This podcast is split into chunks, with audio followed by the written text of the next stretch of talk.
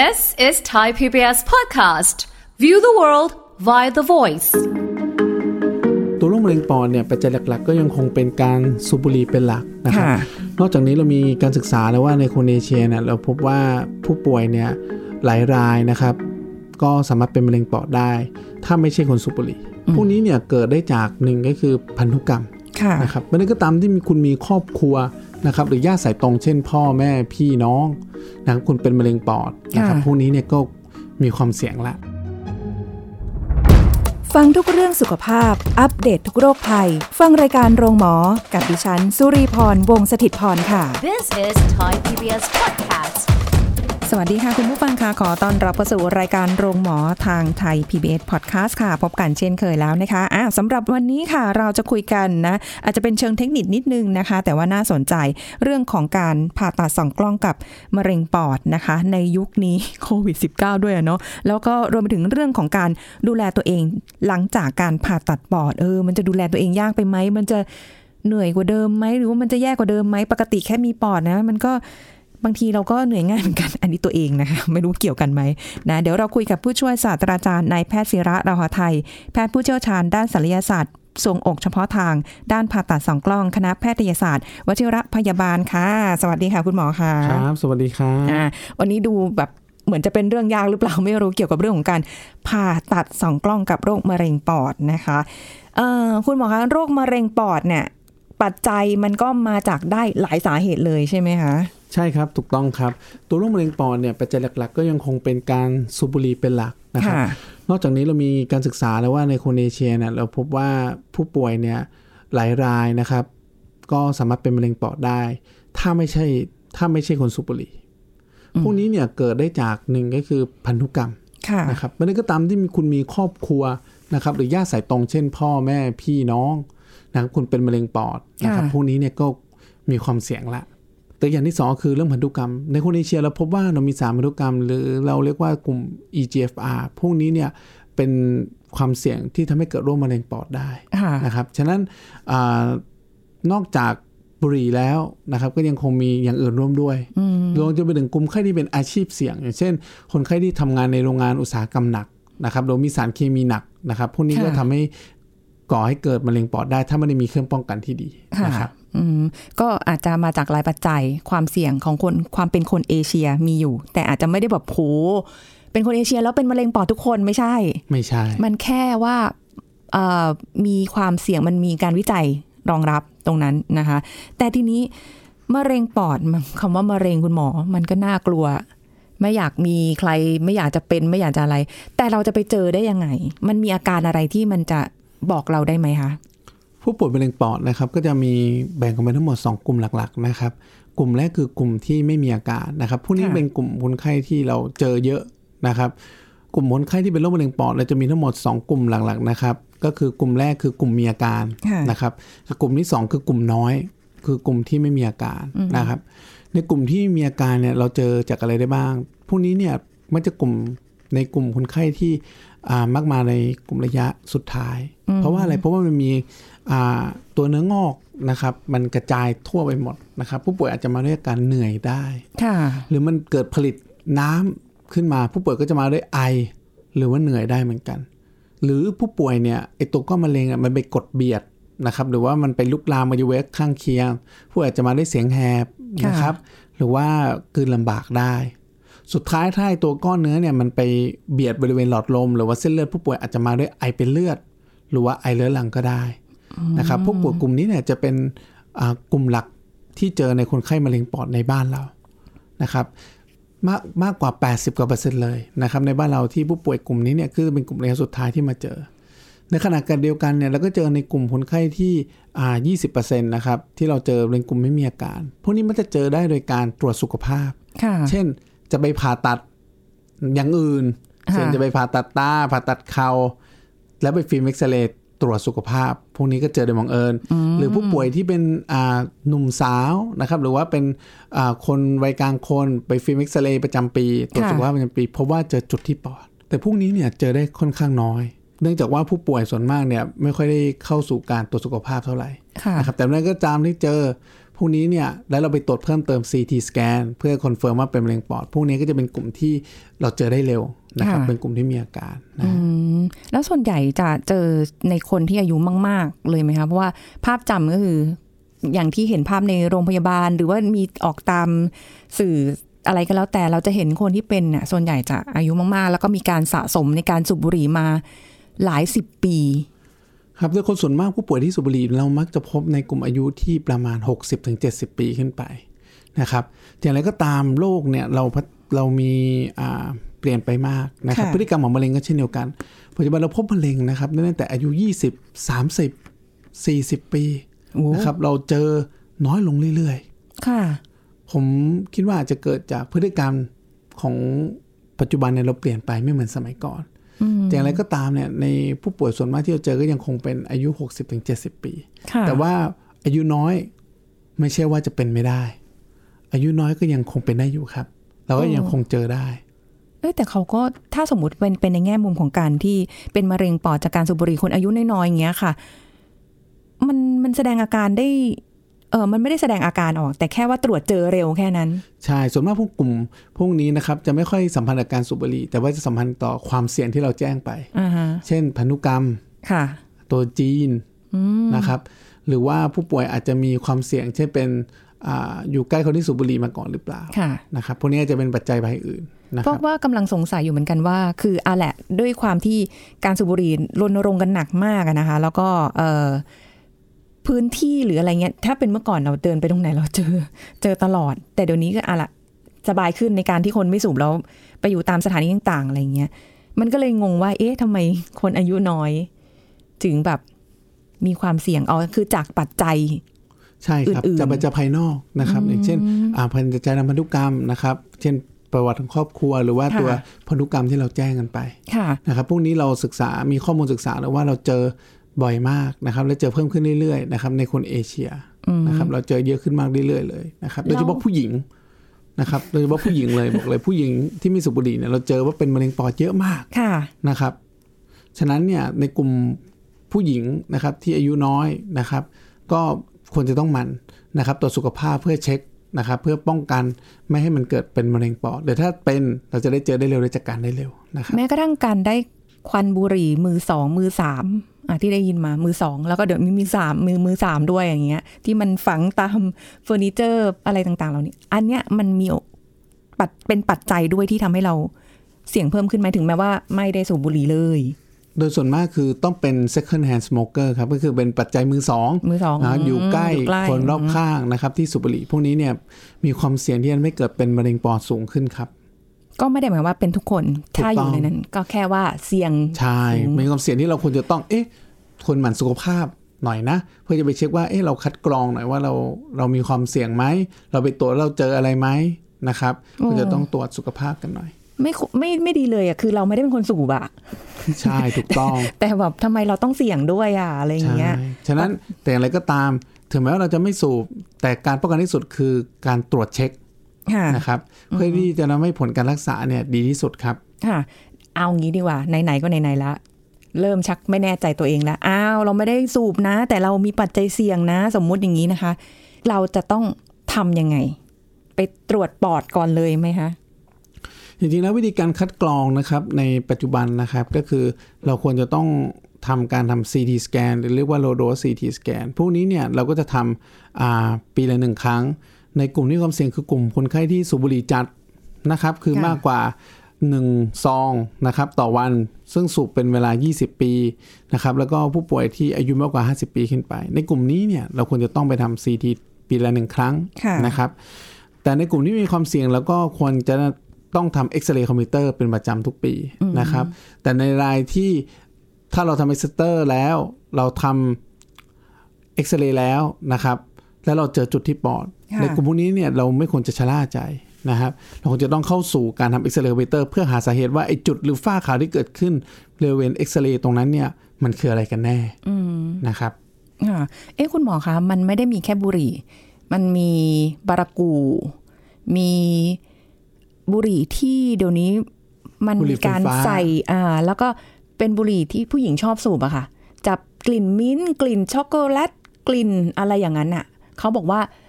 มันเบากว่าบุหรี่ปกติทั่วไปเออพวกนี้เนี่ยไม่ว่าจะเป็นอ่าหรือไม่ว่าจะเป็นบุหรี่ไฟฟ้านะครับ หรือว่าบุหรี่ที่ใช้น้ำมันนะครับ หรือว่าเป็นบุหรี่แบบใหม่นะครับ หรือบารากูเองก็ตามพวกนี้เนี่ย มันยังคงมีสารเคมีหรือมีการเผาไหม้อยู่ถึงแม้มันจะน้อย แต่กลุ่มพวกนี้เนี่ยก็ยังมันคงมีความเสี่ยงที่จะไม่เกิดอ่ามะเร็งปอดได้อยู่ครับถึงแม้ว่ามันจะน้อยกว่าบุหรี่ทั่วไปค่ะ แต่ก็ยังขอให้เกิดมะเร็งปอดอยู่ดีครับ อันนี้ได้ยินเขาบอกกันอ่าไม่รู้ใช่เป็นการปลอบใจตัวเองหรือว่าหาความชอบธรรมในการที่แบบว่าเออฉันสูบแล้วอ่าฉันจะไม่เป็นอะไรจริงๆแล้วเนี่ยใช่คือผู้ป่วยส่วนมากก็จะเอ้ยมันน้อยกว่าบุหรี่นะเออฉันไม่เป็นหรอกแต่จริงๆแล้วเนี่ยต้องบอกเลยว่าข้อมูลการศึกษาก็ คงมีครับว่าผู้ป่วยที่เป็นอ่าสูบบุหรี่ไฟฟ้านะครับหรือการสูบบุหรี่ด้วยประเภทอื่นที่ไม่ใช่บุหรี่ปกติเนี่ยนะครับก็ยังคงมีความเสี่ยงที่จะก่อให้เกิดมะเร็งปอดครับค่ะ เพราะฉะนั้นก็ถ้าไม่อยากจะไปถึงขั้นต้องโหหนักหนาสาหัสอะไรอย่างนี้นะคะก็หลีกเลี่ยงได้ก็หลีกเลี่ยงเถอะแต่ว่าถ้าเอากรณีที่ไปตรวจแล้ว เอ็กซเรย์แล้วเข้าอุโมงค์เฮ้ยมันใช่แล้วอะคุณหมอ อาจจะเป็นจุดเล็ก ๆ หรืออะไรอย่างเงี้ย ขั้นตอนต่อไป เราจะทำอะไรยังไงบ้างคะเมื่อใดก็ตามที่เราเจอแล้วว่าเป็นจุดที่ปอดและเราสงสัยนะครับ ว่าว่ามันน่าจะเป็นเนื้อร้ายนะครับ วิธีการถัดไปคือเราต้องได้ confirm ชิ้นเนื้อก่อนว่ามันเป็นอะไรกันแน่นะครับ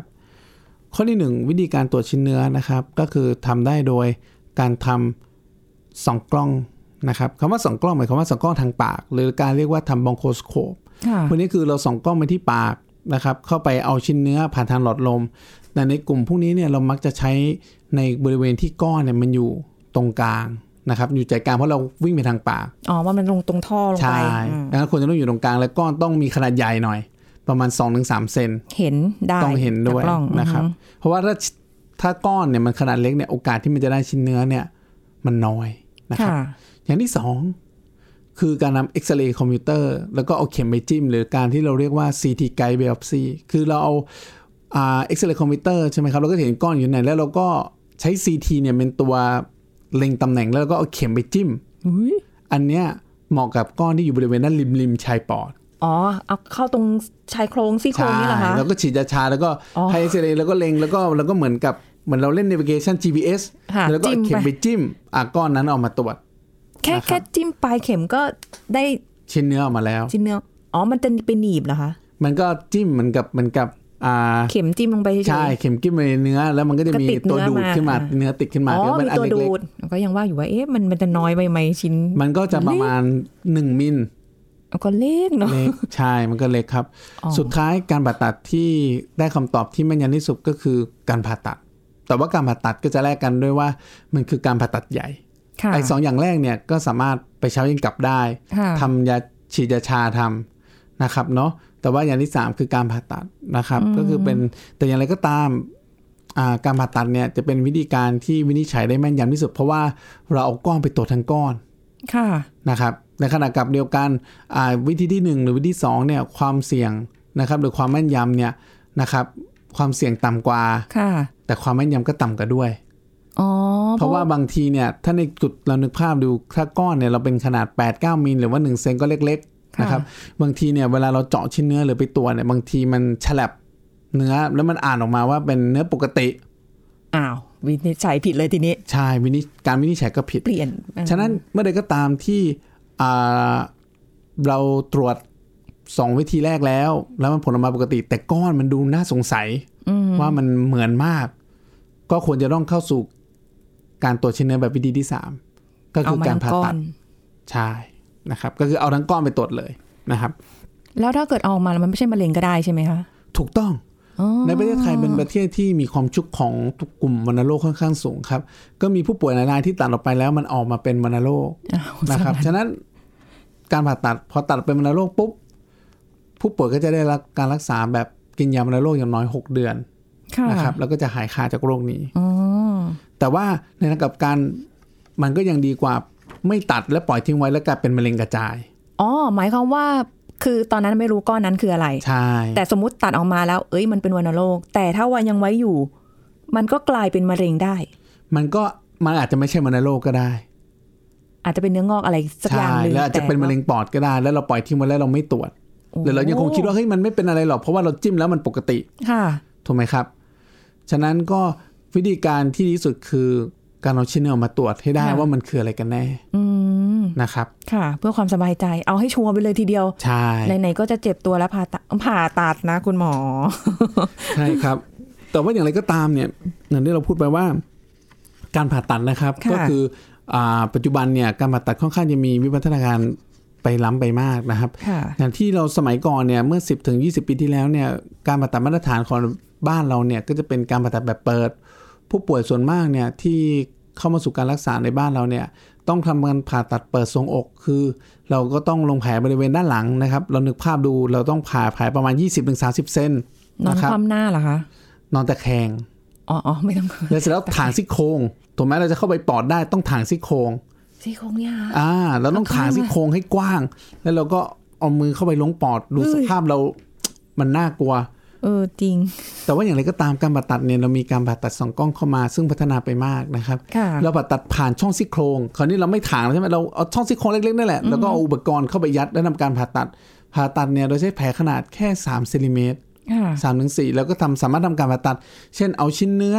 นะครับ หรือการผ่าตัดเพื่อการรักษาการตัดทั้งกลีบอะไรเราสามารถทำได้ โดยการผ่าตัดสองกล้องในมือแพทย์ที่แพทย์ผู้เชี่ยวชาญในปัจจุบันค่ะนะครับ แล้วก็หยิบเอาไอ้ก้อนนั้นอะออกมา ใช่แล้วก็เอาไปตรวจอ๋อเราไม่ได้เอาแค่บางส่วนใช่ไหมคะเอาไปทั้งก้อน ต้องต้องรอบๆมันด้วยไหมคะหมายถึงว่าแบบ จริง ๆ แล้วเนี่ยมันมีการพัฒนามากกว่านี้ครับ สมมุติว่าเราเจอยกตัวอย่างเราเจอก้อนที่ปอดประมาณประมาณ1เซนค่ะนะครับ เราก็จะเอาก้อนข้างๆนะครับ1เซนนะครับ ไปสัก2 2เซนก็ได้รวมกันประมาณสัก3-4เซนอ่าฮะนะครับ เป็นก้อนเล็กๆนะครับ แล้วก็ส่งตรวจ เดี๋ยวนี้พัฒนาการเนี่ยของนั่นนะนอกจากนี้มันจะมีการพัฒนาการเราเรียกว่าของการตรวจชิ้นเนื้อ เราเรียกว่าการทำ frozen section frozen section ก็หมายความว่า เราเอาชิ้นเนื้อตรงนั้นแหละมะเร็งตรงนั้นอะเอ้ยไม่ใช่มะเร็งตรงนั้น ก้อนตรงนั้นอะ ไปตรวจเนี่ยเราตัดใช่ไหมอ่าฮะเราตัดตรงนั้นเลยอ่าแล้วก็ส่งชิ้นเนื้อไปให้หมออ่านทันทีโว้อ่านสดค่ะโอเคเสร็จเออระหว่างนั้นหมอที่ผ่าตัดนั่งทำอะไร นั่งรอ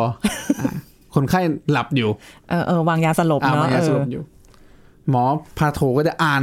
อ่านทันทีเลยเอาเนื้อตรงนั้นนะก้อนตรงนั้นนะไปอ่านนะทันทีเลย เออเขาก็จะโทรกลับมาที่ห้องผ่าตัดค่ะบอกว่า ชิ้นเนื้อเป็นมะเร็งหรือไม่ใช่มะเร็ง โอ้โหทันทีเลยทันทีใช้เวลาประมาณ30นาที อ่านค่าไวขนาดนั้นมีโอกาสผิดพลาดได้ไหมคะ มันไวเวอร์อะทุกอย่างเนี่ยนะครับ มันมีโอกาสอยู่แล้วแต่ว่าน้อยมาก น้อยกว่าหนึ่งเปอร์เซ็นต์ คือเอาเข้าเครื่องไปเช็คค่า ไม่ใช่แบบว่าเรามาดูด้วยตาไม่ใช่ขนาดอ๋อมันเอาเข้าเครื่องครับ แล้วก็ดูด้วยตาอ๋อแต่ว่าความคาดเคลื่อนเนี่ยมันน้อยกว่าหนึ่งเปอร์เซ็นต์คุณหมอเขาจะมีความเชี่ยวชาญของเขาอยู่ ค่ะ เพราะฉะนะครันั้บนก็ไว้ใจได้วางใจไว้ใจได้ได้ไว้ใจเออได้ ฉะนั้นเขาจะโทรออกมาว่า ถ้าสมมุติว่าถ้าผู้ป่วยเนี่ย ไม่ใช่มะเร็งอืมเราก็ทำไง เย็บคืนนะอ่าคะเย็บคืนเลิก อ่าหมอผ่าตัดก็จะดีใจนะควรเอาเลิก ถูกไหมครับทำไมฟังดูเหมือนง่ายอ่าเดี๋ยวนี้พัฒนาการผ่าตัดมันง่ายมาเอกอแต่ถ้าสมมติเขาโทรมาบอกว่า เป็นมะเร็งนะแล้วระยะไหนอีกใช่ไหมใช่ไหมคะอ่าแต่ว่าพวกนี้เรารู้อยู่แล้วว่าเป็นระยะไหนถูกไหมครับ ก่อนผ่าตัดอ่าเรารู้อยู่แล้วฉะนั้นเนี่ยเขาจะบอกว่าโอเค เป็นมะเร็งค่ะฉะนั้นหมอตัดก็ต้องตัดกันต่อ ตัดให้กว้างขึ้น ถึงแม้ว่าจะเอาอีกก้อนนั้นออกไปแล้ว ใช่ เอาไปเล็ก ๆ เพราะเราเอาแค่นิดเดียวเพื่อไปตรวจ ค่ะ อาจจะหนึ่งเปอร์เซ็นอืมแต่ว่าสมมติว่าถ้าเราผ่าตัดในกลุ่มไข้โรคมะเร็งเนี่ยอาจจะต้องตัดถึงประมาณ20%คือตัดไปหนึ่งกลีบ แต่ว่าพวกนี้เนี่ย ผู้ป่วยก็สามารถใช้ชีวิตประจำวันได้ตามปกติค่ะเขาตรวจสมรรถภาพปอดมาแล้วฉะนั้นเราก็ต้องตัดกันต่อค่ะแต่ผู้ป่วยก็จะไม่รู้สึกตัวอ๋อนะครับมันก็จะเป็นการรักษาบุคคลไม่ได้ใช้ทีเดียวจบในห้องผ่าตัดเลย ซึ่งมันเป็นมันมันควรจะง่ายอย่างนั้น ถูกต้อง คือปัจจุบันก็เป็นแบบนี้ไปแล้วหลาย ๆ โรงพยาบาลใช่ไหมคะใช่ในโรงพยาบาลที่เป็นโดยเฉพาะโรงเรียนแพทย์เนี่ยโดยส่วนค่ะมากปัจปัจจุบันเนี่ยเราทำกันอย่างนี้กันแล้วอืมนี่นี่คือคุยกับคุณหมอไปด้วย แล้วก็เปิดเซิร์ชดูรูปปอดไปด้วยเออสองข้าง เอาดึงเนื้อออกเราออกไปแล้วมันไม่ส่งผลกระทบอะไรใด ๆ ในปอดเราอะคะฉะนั้นก่อนผ่าตัดเราต้องมีการเตรียมตัวเพื่อเช็คสมรรถภาพปอดก่อนนะครับอ๋อถ้าผู้ป่วยสมรรถภาพปอดปกติ เราก็ค่ะสามารถจัดการได้เลย ไม่มีปัญหาไม่มีอะไร นะครับอ๋อคืออย่างอย่างอันนี้คือปอดอย่างนี้คือ มันเป็นตรงไหนก็ได้ของปอดเรา ใช่ แค่ว่ามันอยู่ตรงกลางไหมก็ส่องกล้องเข้าไปใช่ถ้าอยู่ข้างๆก็นี่แหละเอาคีบเข็อมอกจิ้มเนี่ยเออหรือถ้ามันไม่ได้ก็ตัดเลยก็คือตัดนิดเดียว ตัดตรงก้อนที่อยู่ตรงริมๆออกอ๋อก็ตัดแค่ก้อนไปตัวอย่างที่เราคุยกันไป ค่ะ เออ แล้วมันมันสามารถฟื้นฟูขึ้นมาแบบเป็นไม่ได้เอาไม่ได้มันอีกมันปอดปกติแล้วเราตัดแล้วตัดเลย มันไม่กลับมาใหม่ได้ ก็เป็นรูก็เป็นรูแบบนั้น เอ้ยไม่ใช่ดิมันเป็นแหว่งเป็นใช่ แต่ว่าร่างกายเราหลุก็มจะมีอ่าอย่างเช่นเราเราตัดกรีบปอดไปสิ่งในค่ะร่างกายเราก็จะอ่าปรับตัวก็คืออาจจะมีช่องซี่โครงอาจจะเล็กลงมานิดนึง ปอดข้างขวาจะขยายมากขึ้นนะครับแล้วก็เบียดสุดท้ายเนี่ยก็จะกลับมาเกือบปกติ แต่ว่าปอดมันจะไม่งอกกลับมาเพิ่มนะอันนี้ไม่ใช่อ๋อมันไม่เหมือนเหมือนเรา มันไม่เหมือนกับว่าเวลาเราเหมือนกับมีแผลแล้วเหมือนค่ะเนื้อมันสมานขึ้นมา ไม่ใช่ ปอดตัดแล้วตัดเลยอ๋อ นะครับแต่ว่าเดี๋ยวกลไกข้างในมันก็จัดการสร้างใช่ความสมดุลใช่ให้เราเองสร้ควมสมดุลใช่สุดท้ายก็จะฟินกลับมาเหมือนเกือบเหมือนปกติใช้คำว่าเกือบเหมือนปกติอ๋อนะครับ ค่ะ ทีนี้พอเราผ่ารอบๆไปแล้วคือชิ้นเนื้อนั้นอะเอาไปสักยี่สิบเปอร์เซ็นแล้วเนี่ย เราก็ต้องทำอะไรต่อไหมคะ มีต้องแบบ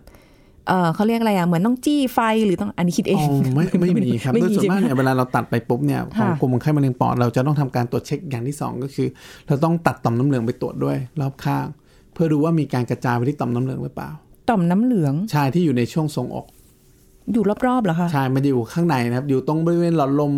ซึ่งเราจะไม่เห็นอยู่ในซีทีอ่าอยู่แล้วเราก็จะต้องเอาไปเลาะไปตรวจด้วยเพราะว่าเมื่อใดก็ตามที่มันมีการลุกลามไปที่ต่อมน้ำเหลืองเนี่ยนะครับแสดงว่าผู้ป่วยเนี่ยระยะของโรคเนี่ยก็จะมีการแพร่กระจายแล้วอ๋อนะครับอาจจะเป็นระยะ 2 หรือระยะ3ค่ะวิธีการนะครับของการรักษาคืออาจจะต้องให้ยาเคมีบำบัดร่วมด้วย อืมเอ๊ะยาเคมีบำบัดการให้ให้แบบไหนอะคะหมายถึงว่าเป็นกินยาเข้าไปอย่างเงี้ยค่ะปัจจุบันเนี่ยอย่างที่เราเรารู้กันว่า ยาเคมีบำบัดมีหลายรูปแบบนะครับ มีทั้งแบบยาฉีดยากินค่ะนะครับ ฉะนั้นเนี่ยในแต่ละอ่าแบบเนี่ยต้องขึ้นอยู่กับระยะของคนไข้ และผู้ป่วยใช้ได้หรือใช้ไม่ได้ค่ะในผู้ป่วยคนไข้ที่มักจะให้ยาพุ่งเป้าได้นะครับ หรือว่าที่เรียกว่ายากิน ผู้ป่วยส่วนมากก็จะเป็นในกลุ่มคนไข้ที่เป็นระยะสุดท้าย หรือเป็นระยะสามปลายๆและมักจะเป็นคนไข้ที่ไม่ค่อยสูบบุหรี่ คนเอเชียนี่แหละโอ้นะครับแปลกเนาะดีเนอะพวกนี้เนี่ยมีความโชคดีว่ามันให้ยาพุ่งเป้าได้ แล้วการค่ะตอบสนองยาเนี่ยค่อนข้างดี แต่ในกลุ่มผู้ป่วยที่สูบบุหรี่ จัดนะครับแล้วเป็นโรคมะเร็งปอดพวกนี้มักจะให้ยาพุ่งเป้าไม่ได้ ฉะนั้นเขาต้องเอาชิ้นเนื้อเนี่ยไปย้อมเพิ่ม เพื่อดูว่ามันมันมันสามารถใช้ได้หรือใช้ไม่ได้อ๋อถ้าสมมุติว่ามันใช้ไม่ได้เนี่ยแล้วก็อาจจะต้องให้ยาเคมีแบบปกติค่ะสำหรับคนไข้อ๋อก็การรักษาก็ขึ้นอยู่กับระยะของผู้ป่วย และตัวชิ้นเนื้อว่ามันสามารถให้ยาได้หรือเปล่า ที่เคยเห็นจากข้างซองบุหรี่ที่เป็นมะเร็งปอดค่ะคุณหมอหูยมันน่ากลัวมากเลยนะ เป็นกันได้ขนาดนั้นเลยเหรอ ใช่ครับ ในกลุ่มคนไข้ที่สูบบุหรี่จัดมากๆเนี่ย นอกจากมะเร็งปอดแล้วเนี่ยผู้ป่วยก็ยังก่อให้เกิดโรคภาวะอย่างอื่น เช่นทุนลมโป่งพอง หอบหืดค่ะนะครับหรือโรคหัวใจวายเฉียบพลันก็ตามซองบุหรี่คือเป็นได้หมดเลยครับ โอ้ยน่ากลัวนะ นี่ขนาดมีรูปอยู่นะ ใช่ครับพูดจริง ๆ แล้วเนี่ยกลุ่มคนไข้ที่เป็นกลุ่มนี้เนี่ยค่อนข้างค่ะที่จะน่ากลัวมากอืมนะครับ ค่ะ แล้วผ่าตัดไปเสร็จแล้วหลังจากนั้นก็ ดูกระบวนการรักษาแล้วเราต้องดูแลตัวเองไงบ้างคะโดยปกติแล้วหลังจากการผ่าตัดปอดนะครับ เราก็ใช้ชีวิตประจำวันเหมือนตามปกติ เพียงแต่ต้องระวังนิดนึงมีอะไรบ้างที่ที่มีความแตกต่างอืมนะครับโดยทั่วไปก็เช่นพักผ่อนเต็มที่ทานอาหารมีประโยชน์ขับถ่ายปกตินะครับค่ะแล้วก็ออกกำลังกายได้เบาๆ ไม่มีปัญหา แต่ที่สำคัญก็คือเราจะต้องงดบิน1เดือนหรือดำน้ำลึก1เดือน เพราะว่ามันจะมีมีรอยรั่วของของอาจจะมีโอกาสมีรอยรั่วของตัวที่เราตัดต่อ บริเวณตรงปอดไปค่ะฉะนั้นจะแนะนำว่าควรจะต้องงดบินนะครับอย่างน้อย1เดือนค่ะนะครับหลังจากการผ่าตัด แต่ว่านอกเหนือจากนั้นเนี่ยผู้ป่วยก็สามารถใช้ชีวิตประจำวันได้ตามปกติทำงานหนักๆได้อะไรไหมทำงานได้ครับยกเว้นว่ายกของหนัก อาจจะอ๋อของงดไว้ก่อนสักประมาณเดือนหนึ่งสองเดือนค่ะนะครับ แต่นอกนั้นเช่น จะขอไปวิ่งออกกำลังกาย วิ่งเบาอืมๆว่ายน้ำอย่างเนี้ยโดยส่วนมากก็อยากให้เริ่มประมาณหลังสองอาทิตย์หลังจากการผ่าตัดค่ะ นะครับอ๋อแต่ว่าช่วงเช่นจะไปขับรถหรืออะไรอย่างนี้ ผมว่าก็ต้องขึ้นเป็นรายๆ ไป ขึ้นอยู่ค่ะกับผู้ป่วยว่าฟิตมากน้อยขนาดไหนค่ะแต่ก็จะไม่อยากจะให้เร่งรีบตรงนั้นไป แต่ถ้าเกิดสมมติจะกลับไปนั่งไปทำงาน หรือว่าใช้อ่าทำงานที่ไม่ได้ใช้ออกอะไรมากก็สามารถทำได้เลยหลังผ่าตัดนะครับอืมก็เบาๆก่อนนะคะไม่ต้องรีบอ่าไม่ต้องแหมรีบอยู่ๆก็อยากจะรีบอยากจะก็เข้าใจแต่คือการฟื้นฟูมันก็ค่อย ๆ ให้ธรรมชาติด้วยส่วนหนึ่งนะคะ ใช่ครับ แต่ถ้าเกิดในระหว่างนั้น คุณหมอต้องนัด มาอีกแน่ ๆ เพื่อมา check up ต่อใช่ไหมคะ แล้วทีนี้คือระหว่างนั้นเกิดสมมุติมันมีอะไรดูเฮ้ยมันผิดปกติอะหรืออะไรเงี้ยเมื่อใดก็ตามที่มีอาการอย่างเช่นที่เรากลัวมากคือหนึ่งคือแน่นหน้าอกเหนื่อย หายใจไม่ออก เราเราก็จะแนะนำคนไข้ว่าควรจะต้องมาที่โรงพยาบาลนะครับ มาทำการฟิล์มเอ็กซเรย์เพื่อดูว่าที่เราผ่าตัดไปหรือว่าในปอดมีอะไรหรือเปล่าค่ะนะครับ สามารถ ควรจะต้องรีบเข้าไปโรงพยาบาลที่ใกล้บ้านเพื่อทำการทำฟิล์มเอ็กซเรย์เลยครับ อ๋อ คือมันอาจจะมีจุดอื่นที่ในบางทีอาจจะมีผลภาวะแทรกซ้อนอย่างเช่นมีน้ำขึ้นมา แต่พวกนี้เกิดน้อยมากๆนะครับค่ะเกิดน้อยมากๆหรือว่ามีลมรั่วที่มันยังคั่งอยู่ พวกนี้เกิดได้แต่ว่าค่ะน้อยมากนะมันคก็รับก็จะมีอาการอะไรให้เรารู้สึกว่ามันผิดปกติและทนไม่ไหว ใช่ แต่พวกนี้ก็คือโดยปกติก่อนที่จะกลับบ้านนะผู้ป่วยทั่วไปมันจะมีฟิล์มเอ็กซเรย์อยู่แล้ว ซึ่งมันปลอดภัยคุณหมอถึงปล่อยให้กลับบ้านได้ แต่ถ้ามันเกิดอาการที่ไม่คาดฝันอย่างเช่นผมเคย มีผู้ป่วยรายหนึ่งนะครับผ่าตัดไป สบายดีเลยนะครับ แล้วเขาบอกว่าเขากลับบ้านไปสักสามสี่วันค่ะเขาไปเบ่งอึแล้วก็ใช้พอลมเบ่งปราณไปเยอะเบ่งมาปุ๊บได้โป๊ะ ได้ยินเสียงโป๊ะเออได้ยินเสียงโป๊ะเหมือนเขาเบ่งไงค่ะพอเบ่งปุ๊บความดันในปอดมันสูงอ๋อแล้วก็ไอ้ที่เราเย็บไว้เนี่ยมันปริแล้วก็เขารู้สึกได้ยินเสียงฟี่ขึ้นมา ก็เลยเขาก็เลยรีบมาลงมาแล้วเพราะว่ามันมีลมรั่วค่ะ เขาบอกเขาบอกเขาท้องผูกโอ้อ่าอย่างนี้เป็นต้นอันนี้อันนี้ก็เป็นยกตัวอย่างกรณีที่เราเคยเจอมา เจออยู่รายหนึ่งก็เออตลกดีเหมือนกัน แต่เขาก็ค่อนข้างที่จะอ่ามีความรู้ค่ะนะครับเขารีบมาลงมาแล้วก็เจอแล้วก็ไม่ได้ทำอะไร แล้วก็ใส่สายระบายลมแล้วผู้ป่วยก็กลับบ้านได้อ๋อนะครับมีวิธีแก้ไขคือเอาถ้าเกิดใครที่มีอาการอะไรไม่ต้องอดทนไว้ ไม่อยากกลับไปหาหมอแล้วเบื่อ อยู่โรงพยาบาลนานแล้วพอดีกว่าอะไรอย่างงี้ไม่ต้องนะคะเพราะว่าเข้าใจเลย ฟีลลิ่งที่คุณหมอจะสั่งห้ามหลาย ๆ หลาย ๆ อย่างในระหว่างนั้นน่ะหลังจากผ่าตัดเสร็จเพราะตัวเองก็เคย ห้ามไอ ห้ามจามเออแต่ชีวิตจริงมันทำไม่ได้เนาะมันจะมันจะเอยังอไงมันจะแหมคนเรามันจะห้ามใจห้ามจามห้ามจามห้ามไอดูของหนักอย่างเนี้ย มันก็ใช่มันก็ลำบากฉะนั้นห้ามผเบ่งมว่าด้วยก็เออก็เราก็ต้องทำอะแต่ว่าต้องระวังนิดนึงค่ะ นะครับแต่บางทีก็เผลอตัว ใช่ มันมันมันห้ามกันไม่ได้หรอกแล้วสุดท้ายเนี่ย แต่เราก็ไม่ใช่แบบโอ้เขาสั่งห้ามแล้วก็ไปยกแบบโอ้โหข้าวสาร 20 โล อันนี้ก็เกินไป ไม่เป็นไรให้คุณแม่บ้านไปช้อปปิ้งเองก่อน ใช่ ฉะนั้นเนี่ยผมว่าก็ต้องดูค่อยๆ ค่ค่ะอยๆกันไปนะครับอ่าแต่จะห้ามหมดมันก็ห้ามไออย่างนี้ห้ามยังไง ผมยังห้ามตัวเองไม่ได้เลยนะ เอาจริง ๆ อันนี้เคยโดนห้ามมา ห้ามไอแล้วฉันควรไอยังไง ใช่ ทีนี้ก็ทรมานก็ดีก็พวกนี้ก็จะผมว่าหลักๆการก็คืออาจจะคล้ายเคียงกันนะครับค่ะก็คือการที่เราดูแลตัวเองเป็นหลักแล้วก็ระมัดระวังไอได้อาจจะต้องอย่างเช่นยกตัวอย่างถ้าผ่าตัดปอด จะไอขึ้นมาก็อาจจะเอามืออังบริเวณแผลกดไว้จะได้ไม่เจ็บนั่นก็เป็นสะเทือนไม่สะเทือนนี้เป็นต้นเอออ่อ่าค่ะอันนี้ก็จะเป็นการช่วย หรือว่าเราอาจจะเวลานอนทับ ข้างที่จะผ่าตัดก็อาจจะขอหลีกเลี่ยงไปสักหนึ่งถึงสองสัปดาห์ค่ะอ่าตรงนี้จะได้ไม่ช้ำมากอย่างนี้ค่ะเป็นต้นนะครับ แล้วมีห้ามหัวเราะเยอะๆไหมคะเผื่อแบบว่าขำหนักมาก อ๋อครับ ก็จริงๆก็ห้ามนะเดี๋ยวเจ็บแผลฉะนั้นต้องหลีกเลี่ยงหนังตลกหลังผ่าตัดเออดราม่าไปก่อนช่วงนี้อ่าใช่ครับนะคะอันนี้เป็นเอ่อเรื่องของการผ่าตัดสองกล้องนะคะแล้วก็หลังจากที่เอาแหละผ่าตัดเสร็จแล้วต้องดูแลตัวเองอะไรยังไงนะคะอันนี่ก็เป็นความรู้ดีๆที่นำมาฝากกันสำหรับคุณผู้ฟังในวันนี้ขอบคุณคุณหมอศิระค่ะครับสวัสขดีอบคุณค่ะครับ หมดเวลาแล้วค่ะคุณผู้ฟังคะ เราคงต้องกลับมาพบกันใหม่ครั้งหน้านะคะ ขอบคุณที่ติดตามรับฟังรายการโรงหมอ ทางไทย PBS Podcast ค่ะวันนี้ลาไปก่อนนะคะ สวัสดีค่ะ